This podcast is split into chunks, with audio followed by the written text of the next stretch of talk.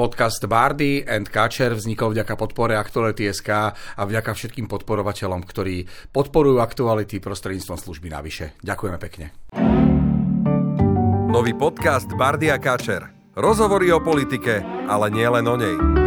Príjemný dobrý deň, vážení priatelia. E, nejakých pár dní ubehlo od vtedy, ako sme pustili náš prvý diel podcastu Bardy and Kačer, no a a už začíname ten druhý, čo je vlastne výborné. Moje meno je Peter Bardy. Dobrý deň, ja som Rastislav Káčer.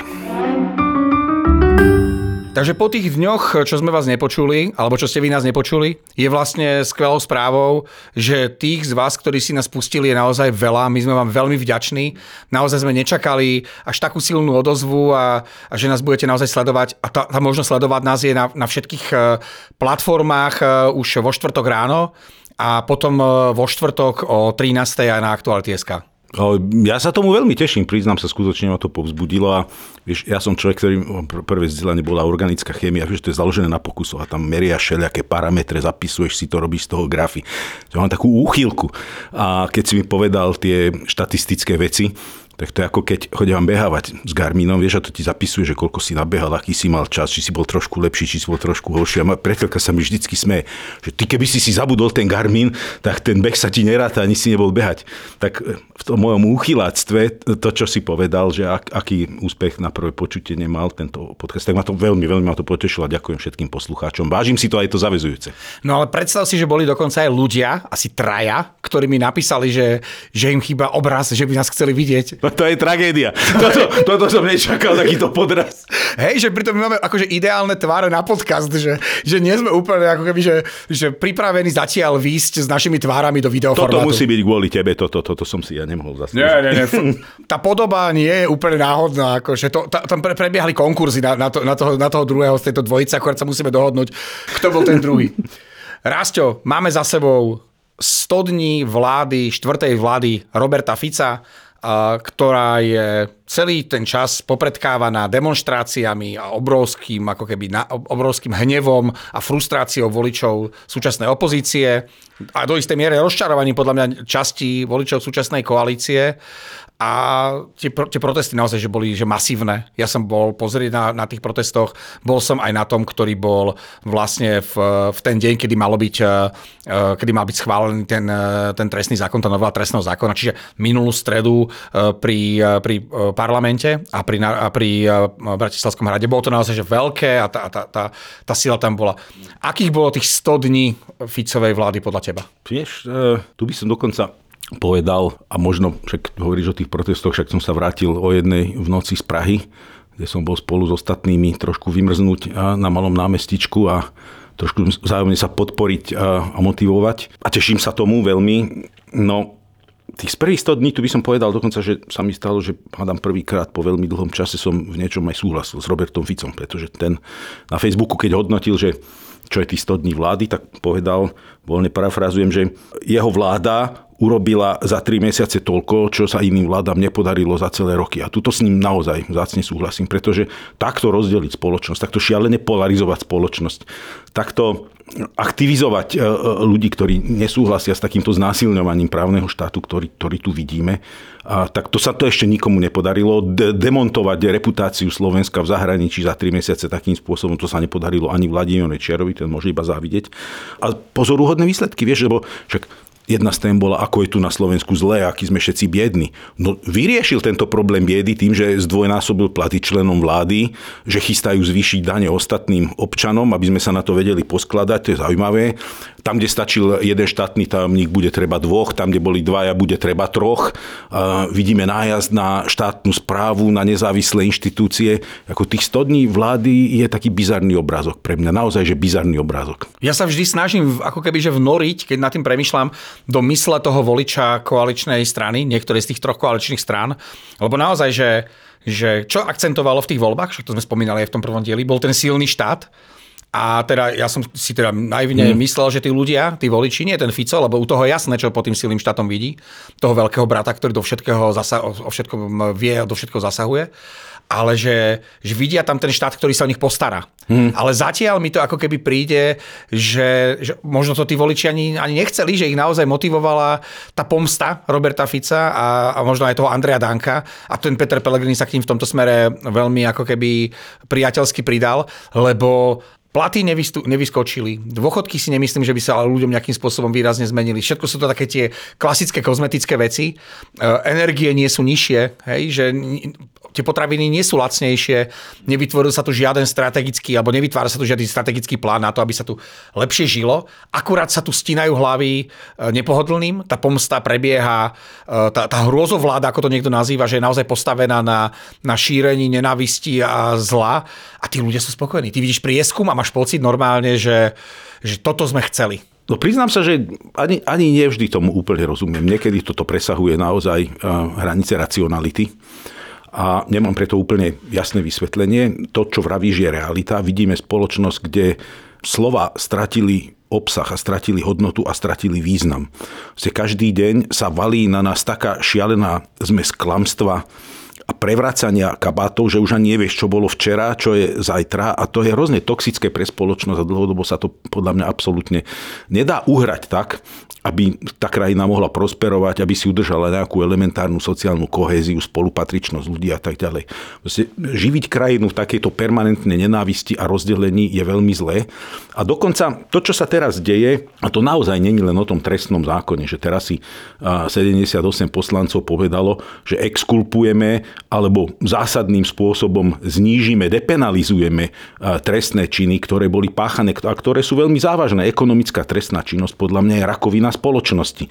To je to, čo brzdí krajinu v jej ekonomickom rozvoji. Ale aj Ale... sexuálna agresivita, a, hej, a, a sexuálne násilie, to sú akože naozaj vážne témy. A, a, a, keď aj zabudneme celý ten proces, hej. lebo zober si, že toto je zásadná zmena trestného zákona. To je jeden z najdôležitejších zákonov v krajine, pretože určuje, keď sa nesprávaš podľa pravidiel spoločenského konsenzu, za to platíš na vec.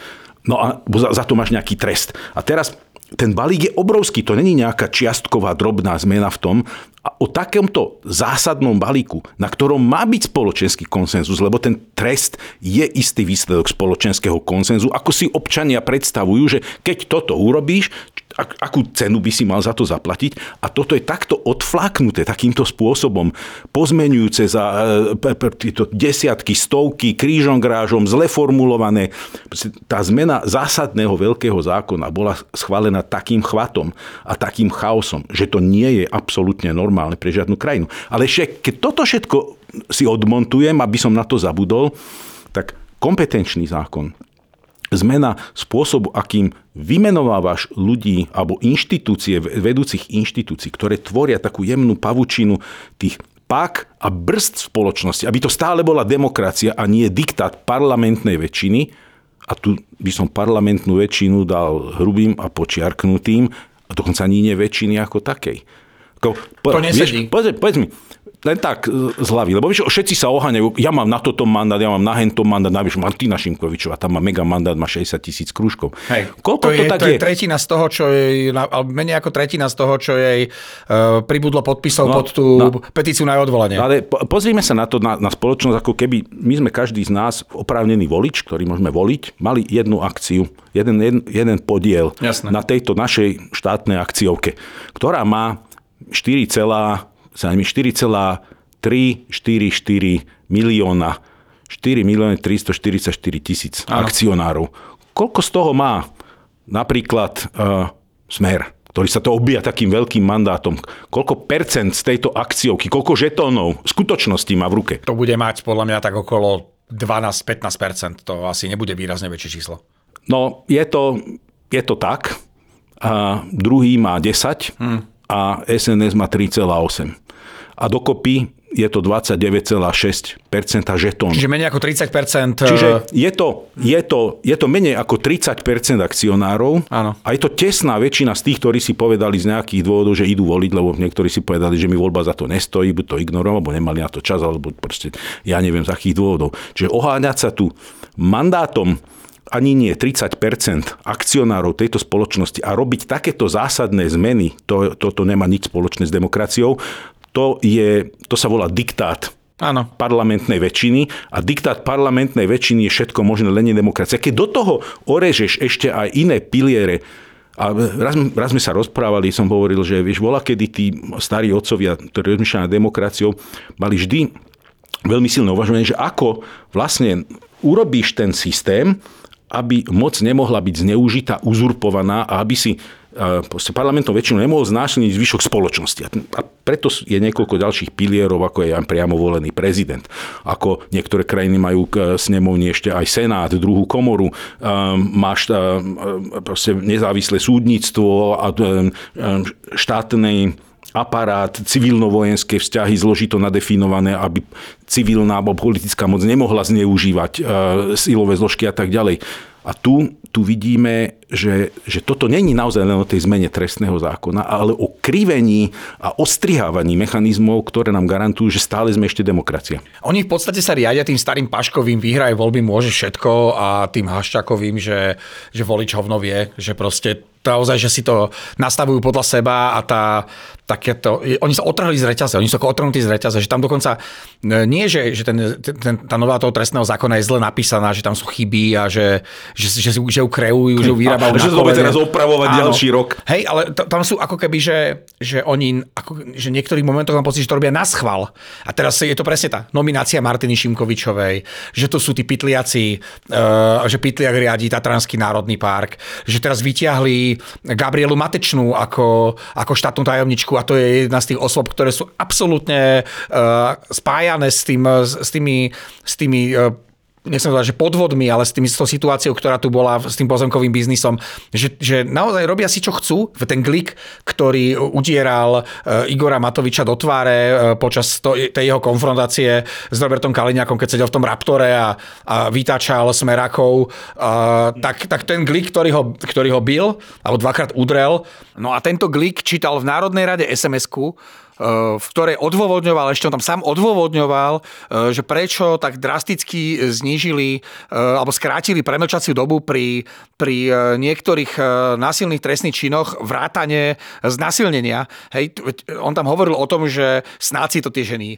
uvedomujú, hádam si pamätajú, kedy sa im to stalo, veď, veď to, je, to je hrozná hamba. Hmm. Už, už ako keby, že samo o sebe toto ukazuje, že ako, je, ako je, to, to môže byť v tej, v tej koalícii nastavené, že tu naozaj nejaká koncepcia, že možno tá koncepcia je nejaká, že poďme niečo robiť, ale popri tom dávajú priestor takým e, renegátom, ktorí jednoducho tam nabehnú a napachajú tam paseku, že, že vola kedy bol takýto renegát v každej strane jeden, hej, že vždy si mal takého nejakého Lubomíra Galka alebo, alebo niekoho, kto proste robil to kladivo a že keď bol treba tú tému zmeniť, tak si ho vypustil ten, alebo ten Luboš Blaha svojho času, že napachal paseku a zmenila sa, zmenil sa verej, e, ten verejný diskurs, zmenila sa trošku téma na ňom sa upriamil, upriamila pozornosť, aby sa tá situácia upokojila. Dnes tá, tá koalícia disponuje takýmto typom eh, deštruktívnych politikov nekonečné množstvo a to je to, čo frustruje aj tých ľudí, ktorí idú na, na, na, na tie uli, na, do tých ulic a na tie námestia, lebo vidia, že, alebo zdá sa im, že tá vláda ani nie, že zastupuje tých 30%, že ona zastupuje len, len, len seba. No, je, to, je to taká lavína hnoja. Toto není, že niekto ti vykydne pred dvere za vlečku hnoja Áno. a ty sa na tým rozčuli, že čo to tu je za bordel, ale toto je lavína hnoja, ktorá zadúša človeka a stráca sa v tom, pretože keď vidíme, kde dneska krajina je, a tu si povedzme, že naozaj hlavne pričinením vlád Roberta Fica, kto bol tak dlho premiérom. Je to štvrtýkrát premiér, mal trikrát pred sebou plné termíny volebné. Kto naštartoval Slovensko na grécku cestu zadlžovania? Proste dnešný stav Slovenska je taký, že máme najmizernejšie školstvo medzi krajinami OECD, že ekonomicky robíme všetko preto, aby sme dobehli Bulharsko, ktoré je na chvoste, kde nás predbehli už aj tí. Zober si to vola, keď sme povedali, že Rumunsko. To, to bolo také to, to bolo také meritko, že už to, to, že, že, to, to, že, to, že, naozaj, že nechceš že, byť Rumun. Že, že to už hádam pre Boha nemôže. To, že si povedal, že toto naozaj, že akože hambili sme sa byť, byť Rumunmi. Vieš, a to je, a, a, a to je katastrofa, pretože dneska, dneska sme na totálnom chvoste. V tých parametroch, ktoré posúvajú krajinu do normálu, do, ku kvalite života a teraz zabudnime na nejaké veľké tézy o, o neviem čom, nejaké filozofovanie politologické, ale to je to, že ako sa v tej krajine máš, ako tá krajina je perspektívna atraktívna, ako sa v nej žije, či mladí ľudia v nej chcú mať deti, či tu vidia svoju budúcnosť.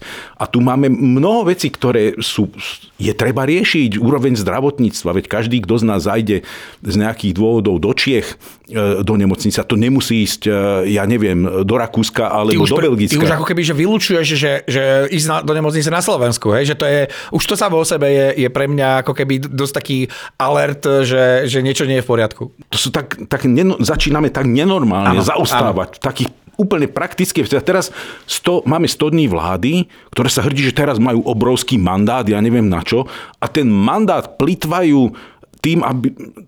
Namiesto toho, aby z tejto krajiny sa snažili ten, túto zaplevelenú záhradu, zaplienenú záhradu začať obospodarovať, tak, tak nie, že dovezú tam za vločku hnoja, ale ťa zasypú hnojom, ktorý utapa celú spoločnosť do bezutešnosti. Áno, keď ešte hovoríš o tom, že akú, aké percento ľudí zastupujú a aký to môže mať ako keby na, ten dosah v tom, tom verejnom priestore, tak ja si spomínam na to, ako mi niektorí ľudia písali, takí tí voliči e, koalície, ale niektorí novinári to dokonca aj, aj tvrdili, hlavne, hlavne tí, ktorí sa o, sebe netvrdia, že sú mainstreamoví a chcú sa tomu mainstreamu nejak, nejak uh, vyhnúť tomu pojmu spájania, spájania s nimi, tak tí tvrdia, že že by politici mali ako keby nadbiehať e, tomu názoru väčšiny a že by nemali prehliadať ten názor väčšiny. Vieš, čo som povedal, že taký ten, ten populizmus, a ja si vždy, prepáč, spomeniem na Augusta Landmesera, to je, ten, to je tá postava z takej tej známej nacistickej fotografie, kde všetci hajlujú, iba on nie. No, hej, že ja som hej. dokonca, nedávno som to videl niekomu na tričku, ja som si na ňo spomenul, že, že ty nemusíš ísť stadovito proste s tými ostatnými, ktorí sa milia, e, alebo, alebo to robia umyselne zle, že ty môžeš dokonca a hlavne v takýchto situáciách je možno, je, je možno dobre uvedomiť si, že, že nemusíš byť uh, voličom tej, tej parlamentnej väčšiny, Áno. Aby si t- správne vnímal uh, to, čo sa v tom štáte reálne deje a že to, čo sa tu deje, nie je správne. Ja tak, sa hlásim k tomu, že som uh, veriaci katolík a keď čítaš aj biblické texty a keď sa aj bez toho, keď sa pozrieš na históriu, tak vidíš, že v človeku Človek má takú duálnu podstatu. Že máš v sebe tú takú tú božskú a tú diabolskú stránku svojej veci. A dobrá, dobre spravovaná spoločnosť je o tom, že stanovuje pravidlá, aby to dobro prevládalo, aby nás neutopilo to zlo, tá agresivita, ktorá človeku prirodzene je jeho súčasťou. A história nás učí, že keď to zlo bolo hecované a keď bolo podporované, a keď na zle a na, na rozdelení a na konfrontácii sa stávala spoločnosť, a ten trestný zákon takto bol príjmaný. Rozdeľovaním, konfrontovaním, nenávisťou, ne, ne, a, bez diskusie normálnej, bez tým, aby sme hľadali konsenzus širokej spoločnosti na tom, pretože si myslím, že toto práve je úloha politiky, zušľachťovať.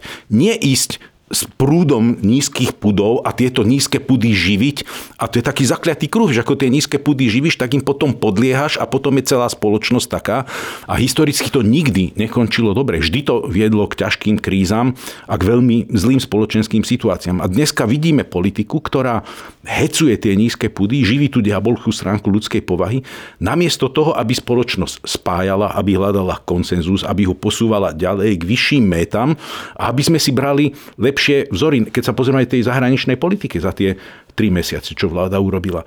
No tak akože vzorom má byť pre nás Vladimír Putin a jeho Rusko? A čo, ten skorumpovaný model? Alebo bieda, neefektivita hospodárskeho fungovania krajiny? Alebo Viktor Orbán, ktorý si tu zaviedol podkarpatskú diktatúru, ktorá živí mýtus e, toho, ako, ako, obnoví jeho veľké kráľovstvo, ale pritom tiež ide ekonomicky dolu vodou a zubožuje krajinu. To sú naše vzory pre Boha. Však keď sa pozrieme, kam, v tej Prahe, keď som bol, však Proste Čechy, už Čechy sú plné Slovákov dneska a to nevravím o iných. Všetci idú študovať do Británie, Holandska, Švédska, Dánska, ja neviem kam. A, a, a to, to predpokladám, že sú tie lepšie vzory spoločenské. Čiže to, čo vravíš, je spoločnosť, ktorá je rozdrásaná a ktorá namiesto toho, aby smerovala k lepším, vyšším a morálnejším métam, tak smeruje do vyššieho bahna a tak aspoň vidíme mobilizáciu, že občanom to nie je lahostajné. To je, to je dobrá vec. A do toho máme menej ako dva mesiace dovolie prezidentských. Čo je ako keby dosť dôležitý driver podľa mňa toho spoločenského diania. A napriek tomu, a to je veľmi dôležité povedať, že náš prezident nepatrí k tým najsilnejším, čo sa týka kompetencií v tých systémoch politických eh, parlamentnej, eh, parlamentnej demokracie, ktoré máme v krajinách Európskej únie, že nepatrí naozaj k najsilnejším eh, prezidentom v rámci tých, tých systémov tak má svoju, svoju dôležitú úlohu. Áno, a bolo to vidieť, hej, prakticky pri každom z tých prezidentov. Uh, u niektorých viac, u niektorých menej. Môžeme ísť od začiatku veľmi rýchlo. Uh, uh, Michal Kovač, najprv Mečiarov človek, potom... Volený v parlamente. Áno, volený v parlamente. Potom človek, ktorý si na, vlastnej koži uh, pocítil tú zlovôľu toho štátu, že keď ten štát je, je unesený gaunermi, ktorí zneužijú uh, bezpečnostné zložky na presadzovanie si vlastných mocenských uh, záujmov, keď ten Michal Kovač jednoducho nechcel už hrať s nimi uh, v tom orchestri, tak ho jednoducho chceli zničiť akýmkoľvek spôsobom a využili na to tajnú službu, aby mu uniesla mm. syna. Potom tam máme, dobre, toho, toho toho prezidenta Šustera môžeme trošku uh, preskočiť. Ale potom tam bol, že, že súznenie, politické súznenie Roberta Fica s Ivanom Gašparovičom. A ja si nepamä, a pamätáme si, keď sa s ním lúčil. Tam bolo jedno dôležité, že s uh, prezidentom Šusterom sa zaviedla priama voľba. Áno. To, to, bola pravda, dôležitá zmena. Zvýš... to bola dôležitá zmena, lebo to je dosť zásadná zmena, ano. že či prezident má priamy mandát voliča, ano. alebo či je volený parlamentnou väčšinou. Je ale to pre, síce formálne, je to formálne. som ti skočil do reči, ale, len to je podľa mňa dôležitá poznámka počiar. Absolútne súhlasím. Že, že, a, a potom, keď sa volil vlastne pri priamej voľbe, keď sa volil Ivan Gašparovič, netreba zabudnúť, že akým spôsobom bol zvolený. Že ja som bol tiež jeden z tých ľudí, ktorí si e, po, po, e, pri tých prieskumoch, kde mal Eduard Kukan 50%, povedali, že nebudem v prvom kole voliť Eduarda Kukana, lebo tento má jasné, minimálne to druhé kolo tak to dám niekomu inému a ja som to dal vtedy Butorovi. A hovorím si, dám to tomu Butorovi, k tomu mám ako keby, že, že hodnotovo bližšie ako k tomu Eduardovi mm. Kukanovi a potom v tom druhom kole to dám tomu Eduardovi Kukanovi. No a Eduard Kukan nebol v druhom kole. Hej, ja som vtedy volil Ivana Gašparoviča a vieš si predstaviť, akou radosťou som išiel k tej urne, kde som to proste mal zalepené v tej obalke. Už do tej obalky nechceli ten listok. Ja som našťastie bol vtedy v zahraničí, tak som bol tejto Sofínej voľby. No, oprostený. A toto bol ako keby, toto bol prezidentský nábeh e, Ivana Gašparoviča. A potom sa stal súčasťou toho toho Ficovho, aj keď nie úplne oficiálne, tak sa stal súčasťou toho Ficovho systému a tej jeho politiky. Áno, to, tento rok máme pred sebou dvoje voľby, ktoré sú dôležité. Prezidentské voľby, ktoré budú najbližšie, za nimi budú európske voľby. Um, ja myslím, že tie prezidentské sú v prvom rade pre nás veľmi dôležité. Nechcem tým zhadzovať. Európske môžeme sa k tomu potom v niektorých podcastoch vrátiť niekedy v budúcnosti. Ale prezident je v našom ústavnom systéme dôležitou súčasťou tých páka protivách alebo tých pilierov moci. A aby sme mali my nejakú istotu, že naozaj tá parlamentná väčšina neznásilňuje krajinu a nemá absolútnu moc a, a tým pádom ho neunáša do, nejakej, do nejakého typu diktatúry, tak na to máme okrem iného máme prezidenta a priamo voleného prezidenta. Čiže keď sa pozrieme na tie európske systémy, ja keď som nad tým rozmýšľal, dal som si takú rešer, že koľko, ako sme na tom v Európe medzi tými 27 európskymi krajinami, ale na štatistika teda 6, 6 z nás sú monarchie. Čiže tam odpadá táto dilema, že koho voliť, pretože máš monarchu. A čo ináč sa mi zdá ako skvelá idea a osvietená monarchia sa mi vždy zdal veľmi atraktívny. Ale že si zvolíme model. tú dynastiu najprv, nie? že ktorá no, dynastia no len, bude A na tom by sme skrachovali. na tom by sme úplne skrachovali, pretože v živote by sme si... Vieš čo, ale vieš, vieš čo bol paradox histórie, že mnohokrát práve že vnútri sa tá šlachta, ktorá si vyberala spomedzi seba. Poliaci to, to tak mali. Si, tak si vyberali iných, vieš. Mm-hmm. Lebo nevedeli sa dohodnúť na tom svojom, tak si pozvali iného panovníka, aby si vzájomne nezávideli a nevyškriabali oči, tak monarcha často býval niekto, kto bol z rodu iného mimo toho územia a tak ďalej. Mm-hmm. Že možno, že toto by u nás fungovalo, ja neviem. No ale 6 štátov sú monarchie, čiže tam takáto, e, takáto dilema odpadá a voliči nemajú možnosť si ich voliť. No a potom máme 7 štátov, kde v Európe parlament volí prezidenta. Tým pádom je slabší v svojom postavení a de facto vychádza z väčšiny, parlamentnej väčšiny. Vidíme to v susednom Maďarsku, že Katalín Novak je len taký kozmetický prezident a je len takou figovým listom na rozhodovaní Viktora Orbána. To je ten, čo kúria svieti, to je ten typ prezidenta. Taký, taký typ prezidenta, ktorý kúria svieti. Na 14 krajín, 14 krajín, čiže povedzme to, tesná väčšina, volí prezidenta priamo. A pri priamej voľbe prezidenta môže byť prezidentský systém, kedy prezident je zároveň aj hlava exekutívy. To, to je jediná krajina, to je Cyprus z nás. A Spojené štáty majú taký systém. No a potom je taká rôzna rôzna škála, ako ten priamo volený prezident je v skutočnosti silný. A my na Slovensku sme niekde Keby to bolo od 0 do 100, typujem tak niekde medzi na 40-50, pretože aj francúzsky prezident má relatívne silné právomoci, mm-hmm. polský prezident má relatívne, rumúnsky prezident má relatívne, litovský prezident má relatívne, portugalský prezident má relatívne silné právomoci. Ostatní sú takí plus minus podobní ako náš, mm-hmm. ale tá korektívna sila, ktorú prezident v sebe má, ale zároveň aj štandard nejakej kultúry politiky, ktorú nastavuje, podľa mňa je v spoločnosti mimoriadne dôležitý. A videli sme to napokon, napokon aj na prezidentke Čaputovej. Ja si pamätám, že keď ju zvolili, tak mi vtedy telefonovali mnoho českých novinárov aby som im dal stanovisko k tomu, že čo si o to myslím. A že či to znamená e, začiatok liberalizácie e, slovenskej politiky. Že či liberáli začínajú ako keby získavať prevahu v, Sloven, e, v slovenskej politike. A ja im hovorím opatrne, že budeme mm. naozaj opatrní. Však to bolo rok e, po vražde Jana a Martiny. A hovorím, že viete čo, že ešte aby to nedopadlo tak, že tá Zuzana Čaputová bude ten majak, ku ktorému sa bude pozerať, alebo na ktorý sa bude pozerať. Tá sklamaná e, časť slovenskej populácie, ktorá nebude spokojná s tým, ako sa vyvíja politika e, po vražde Jana Martiny, lebo tie sluby tam nejaké boli, že dôjde k nejakému uprataniu veci, k nejakému e, reštartu no, justície, práva a podobne.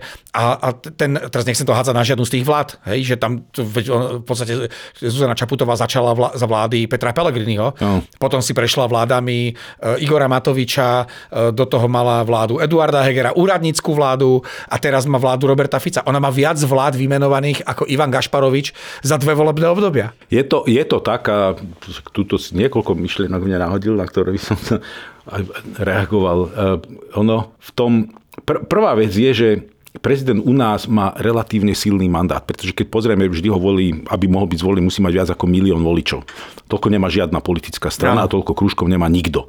Čiže keď porovnáme, koľko mala Zuzana Čaputová a má Robert Fico dneska, tak neporovnateľne silnejšiu pozíciu má ona. Len čisto z pohľadu ano. tých žetónov, ktoré dostala. Druhá vec je tá, že prezident je jeden zo symbolov štátu. Je hlava štátu. Formálne je to hlava štátu. A keď chceme mať štát, ktorý, ku ktorému človek má elementárnu úctu, tak musíme mať aj v tej spoločnosti nejaké by som povedal, nastavenú latku komunikácie medzi sebou. No nechceš tam mať, nechceš tam mať Mariana Kotlebu alebo Štefana Harabína. Tak, chceš tam mať človeka, ktorý motivuje a inšpiruje ľudí a keď sa budeme venovať e, tým kandidátom, ktorí ju teraz dovolí, môžeme sa na, na to špeciálne pozrieť, že kto by asi k čomu tak motivoval ano. svojim životným príbehom, svojimi hodnotami a tým, čo hovorí. A tu na Slovensku sú dve veci, ktoré si ma inšpirovať tým, čo vravíš. Prvá vec je, že my máme často nereálne očakávania, a príliš personalizujeme e, veci. My, my, my si, my, ja zvyknem, že my stále čakáme na toho zázračného princa Bajaju alebo na tých sitnenských rytierov, ktorí to za náš vyriešia. A od prezidenta čakám, že on urobí niečo, na čo vlastne ani nemá kompetencie, nemá právomoci. Máme od neho nereálne očakávania, ale takisto aj, aj tej parlamentnej alebo inej politike často si hovoríme, ako konečne je to ten zázračný odor, ktorý to vyrieši. A my málo rozmýšľame nad tým, ako funguje systém, v čom tá krajina ano. ako systém e, zlyháva, pretože pokiaľ nemáme nastavený dobre systém, tak potom žiaden zázračný princ Bajaja túto krajinu nespasí nikdy. A prípada mi to, že nad týmto málo rozmýšľame, o tomto málo diskutujeme a de facto o tom nie je takmer nulová diskusia. A druhá vec je, tak ako by sme mali mať úctu k svojej vlajke, k svojej hymne a k symbolom toho štátu, tak by sme mali mať úctu k parlamentu, k vláde a k prezidentovi obzvlášť, pretože to je tá singularizovaná osoba, ktorá symbolizuje hlavu štátu a ten štát ako taký. No a toto, čo sme na Slovensku videli za ostatné roky, tak to je dosť neobvyklé. To je dosť neobvyklé v normálnom civilizovanom svete, pretože ja nepoznám žiadnu inú krajinu, kde by takto vulgárne napádali hlavu štátu. A teraz ne, sme gender neutral, nech do toho ne, ne, nevkladáme sex, a bez ohľadu na to, že Ako ide o ženu. si myslel teraz. eh, Áno, áno, no, je, akože pre mňa napríklad je divné, keď ku prezidentke ide niekto na návštevu a nosí jej kyticu kvetov. No však vieš, eh, keď prídem, keď bol prezident, tak mu nedonesem flašku alebo bombonieru, alebo ja neviem čo. Pre mňa už aj to je sexizmus. Ja som v tomto dosť Nie, ja radikálny len chcel človek. ako keby Len som- chcem po, po, povedať, že vieš, bez ohľadu na toto, na tento prvok, a, je, aby niekto tak tak napádal vulgárne a nechutne hlavu štátu, ako my sme tu zažili za to jej prezidentovanie za posledných 5 rokov, tak to, toto som naozaj nevidel v žiadnej, aj v iných krajinách, kde je polarizovaná politika, kde, kde, kde je komplikovaná politika, ale aby takto niekto sa tak, takouto neúctou a vulgárnosťou správal k hlave štátu, to som nevidel. Ja som ťa chcel, ako keby, že vstupoval som ti do toho, že sex ako pohlavie, lebo si to povedal v anglickom význame a aby to ľudia, ktorí... eh, Áno, jasne, rozumiem, že- rozumiem, že- rozumiem. Keď hovoríš, že to úcte a neúcte k prezidentovi ako k inštitúcii, hej, že to nemusí byť eh, priamo s tým konkrétnym človekom nejak súvisieť, ale ako k inštitúcii, tak mne eh, napadne ako príklad eh, to, čo predviedol vlastne krátko potom, ako bol inštalovaný do pozície podpredsedu parlamentu Luboš Blaha, keď si zvesil prezidentku zo steny a dal si tam toho Che Guevaru, odniesol tú vlajku Európskej únie a vtedy legenda hovorí, že to vytočilo Petra Pellegriniho. A veď, veď e, si zober, že to Tak je... to- Ale vieš, myslím to v zmysle, že, že čo keby tam vysel Peter Pellegrini, že on to Ja vnímal... to, ja, to berem, ja to berem trošku inak. Ja som v tomto cynickejší. Ja to berem v tom, že vieš, to, to hranie na tie emócie, musíš Jasné. mať dobrého zlého policajta. A keďže už vtedy Peter Pellegrini, vieš, sa tak ostýchavo, budem kandidovať, nebudem kandidovať, tak sa píril pri tých otázkach. No samozrejme, že vedel, že bude kandidovať. Áno. A bola na to už aj premyslená taktika. Tá taktika bola, potrebujeme dobrého a zlého policajta. Veď pre Boha, táto prezidentka, ktorá sa nám tu montovala do nášho spôsobu vládnutia, prezident pre Boha, ktorý nám tu bude chcieť robiť nejaký nezávislý korektívny pilier v tom, ako my tu chceme vládnuť v tejto krajine, takého my nepotrebujeme. No a v tej hre po, proste ten Blaha je tak extrémny, je, je tak šialený svojimi nápadmi a tak hrozne odpudivý, že uh, urobí nejaké gesto, ktoré každého normálneho človeka vytočí, odpovie a povie si, tak toto hadam nie. A do toho príde chrumkavý pán Božko z obláčika, ktorý povie, ale pozrite sa, ale tak toto nie. A do toho príde rozvážny štátnik Robert Fico a ten povie, No vidíte, veď máme tu takéhoto neposlušného, takéhoto toho, toho štyrkára, ktorý má trojku schovania. No ale čak viete, no čo mám s ním robiť, veď, veď, je, to, veď je to tiež z rodiny, veď je to rodina. No ale tuto ten Peťko, pozrite, ten má autoritu.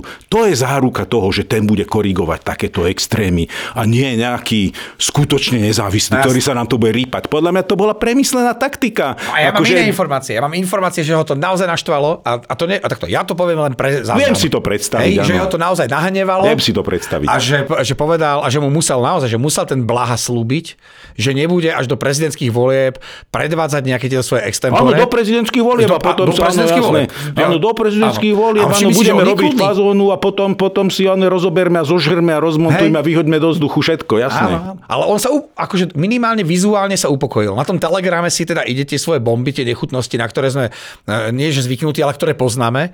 Ale v tom parlamente tam bol nejaký incident, a teraz nemyslím ten, čo mal tú debatu s Igorom Matovičom po, schvál, e, po schválení, pred tým schválovaním toho, tej novej trestného zákona, keď mu tam Matovič hovoril, že uchýla, on mu dával mikrofón, že povedzte to nahlas, tak Uh, tak, tak ja som videl zo dve, zo tri zasadnutie parlamentu, kde Igor Matovič alebo Jozef Pročko niečo vykrikovali a teraz si predstav, ja viem, že to je ťažké, ale predstav si toho, toho Luboša Blahu ako ten upokojujúci element, že ale no tak pokojne, pán, eh, pán poslanec, pokojne. Hej, že je, je, ako to, tá predstava je naozaj že čisto surrealistická, ale, ale ten, ten uh, Luboš Blaha je pokojnejší, čiže môže, a to chcem len ako keby, že dokončiť, takým, takým oslým mostikom sa chcem vrátiť k tomu, čo som uh, začal, že, že myslím si, že, že mohlo tam zohrať úlohu aj tá, aj tá túžba Petra Pellegriniho byť prezidentom a nechcel ako keby, že robiť z toho prezidentského úradu uh, terč uh, pre ľudí, ako je Luboš Blaha. A ten Luboš Blaha si, si urobil z prezidentky Čaputovej naozaj že veľmi odporný, odporným spôsobom terč a ten Robert Fico mu v tom uh, zdárne asistoval, keď súd rozhodol, že Peter Pellegrini, pardon, že, že Luboš Blaha sa musí vzdať tej, tej obsesie uh, urážať prezidentku, uh, tak ten, ten Robert Fico naskočil do toho vlaku uh, a rozbehnul to toho TŽVčka s radosťou a, a, ide, a ide ďalej, hej. Čiže tak, pozri, vieš, e, toto nebol len tento nešťastník, tak nechajme to tak, kto to je, ale keď sa pozrieme aj na predchádzajúcu vládu, Igor Matovič veľmi nevyberane útočil na prezidentku. Tak to začal. A v tom vidíme, keď sa vrátime k tomu, že vlastne na čo je nám prezident v tejto krajine, prečo si ho volíme priamo a prečo je táto voľba dôležitá a prečo za niekoľko týždňov e, je dôležité, aby sme išli voliť, tak je to práve to, že je to jeden z korektívnych mechanizmov krajiny, ktorý má právo vrácať legislatívu do parlamentu, ktorý má právo mať niektoré korektívne zásahy do vývoja spoločnosti a ľuďom, ktorí chcú vládnuť takým autoritatívnym a dominantným spôsobom, a v tomto bol Igor Matovič taký, nemyslím si, že to bol človek, ktorý chcel znásilniť spoločnosť do do diktatúry typu Viktora Orbána alebo Vladimíra Putina, lebo tam smeruje Robert Fico. Bol to skôr chaotik, klaun a šašo, ktorý potreboval byť stále na výslni a preto ho antagonizovala pani prezidentka, pretože vnášala do jeho do, do jeho polarizácie, do populistickej polarizácie sa snažila vnášať kľud a zdravý rozum, preto ho nenávidel. Ale práve vieš, toto všetko, čo popisujeme, len, len demonstruje, že ten prezident má svoju úlohu v krajine, priama voľba mu dáva silný mandát a potrebujeme prezidenta, ktorý dokáže byť vzorom, ktorý dokáže, aby sme vedeli povedať, ja som si to vždy prirovnával, že chcel by som ja som chcel, keď ten prezident býval v tom Grasalkovičovom paláci, aby to nebol len úrad, aby to bola rezidencia. Tak ako vo väčšine krajín, ja neviem, vo Francúzsku, vieš, tak vie, že ten prezidentský palác je nielen office prezidenta, on tam býva, Bielý dom takisto. Je to symbol, kde rodičia zoberú v nedelu na prechádzku. Keď som rád zobral vnúkov na prechádzku a povedal im, tu býva pán prezident. To je náš pán prezident. Keď tam vie štandarda, znamená, že je doma. A keď budeme mať šťastie a budeme sa pozerať, možno ho budeme vidieť za oknom, alebo možno vyjde na balkón, alebo možno bude v záhrade, pretože to náš prezident. Ako keby sme chýba mi to, že, to, že, má, že, že sme stratili elementárnu úctu a prejavy elementárnej úcty, možno aj k človeku, ku ktorému nemusíme vždy s ním úplne vo všetkom súhlasiť, ale symbolizuje nás všetkých. Zvolili sme si ho, vybrali sme si ho, je formálnou hlavou štátu a preto podľa mňa tá voľba je dôležitá. Preto aj, aj tá diskusia o tom, že kto má byť hlava štátu, s kým sa chceme stotožniť, komu chceme tým, koho chceme tým, tým vnúkom povedať, toto je náš pán prezident a aj s istou hrdosťou s tým na vlastnú krajinu. Takéto vlastenectvo, tak niečo také normálne, že to je naša krajina a niekto tú krajinu pre nás reprezentuje. To si pekne povedal. Myslím, že to bol 32. americký prezident Roosevelt, ktorý bol lídrom Spojených štátov amerických počas druhej svetovej vojny, kto povedal, že žiadny človek nemôže obsadiť úrad prezidenta bez toho, že je prezidentom všetkých. Hmm, tak to je. Že toto, toto už sa bude akože v, tých, v tej ťažkej e, vojne medzi tými dvoma prúdmi na Slovensku sa to už bude asi veľmi ťažko aplikovať. Tá, vieš čo, ale vieš, v Amerike naozaj prezident je aj hlava štátu, je, vedie vládu. Pamätáš je, si, prepáč, je, pamätáš je, si ten, ten, e, keď hovoríme tu Ameriku, aby som to nezabudol, no.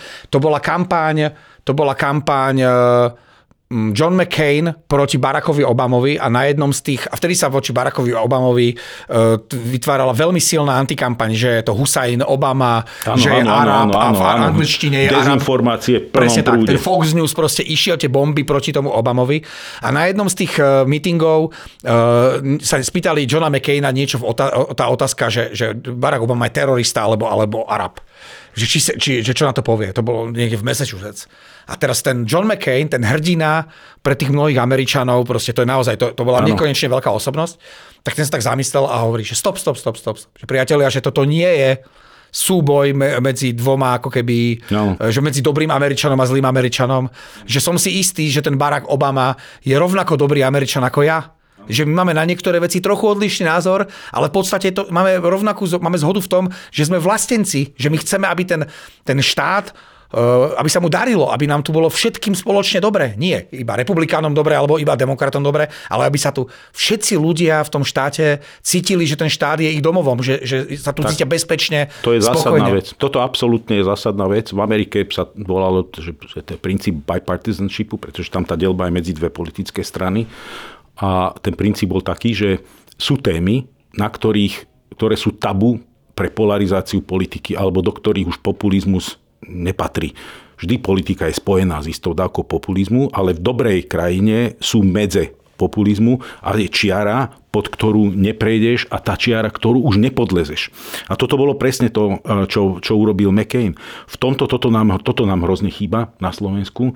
Tuto je čokoľvek možné pre polarizáciu a to, to, a to, to, čo si povedal, že ja som prezidentom všetkých, presne tak to je aj v našom prípade, to je jedno, koľko percent dostane, či má 51, alebo 52, alebo 53 je prezident všetkým, ale toto platí aj pre vládu. A toto platí presne pre vládnutie. V Amerike to je aj spojené s tým, pretože prezident vedie vládu, vládu si zostaví a je šéf exekutívy. U nás to delíme, hlava štátu a hlava exekutívy sú dve rôzne veci.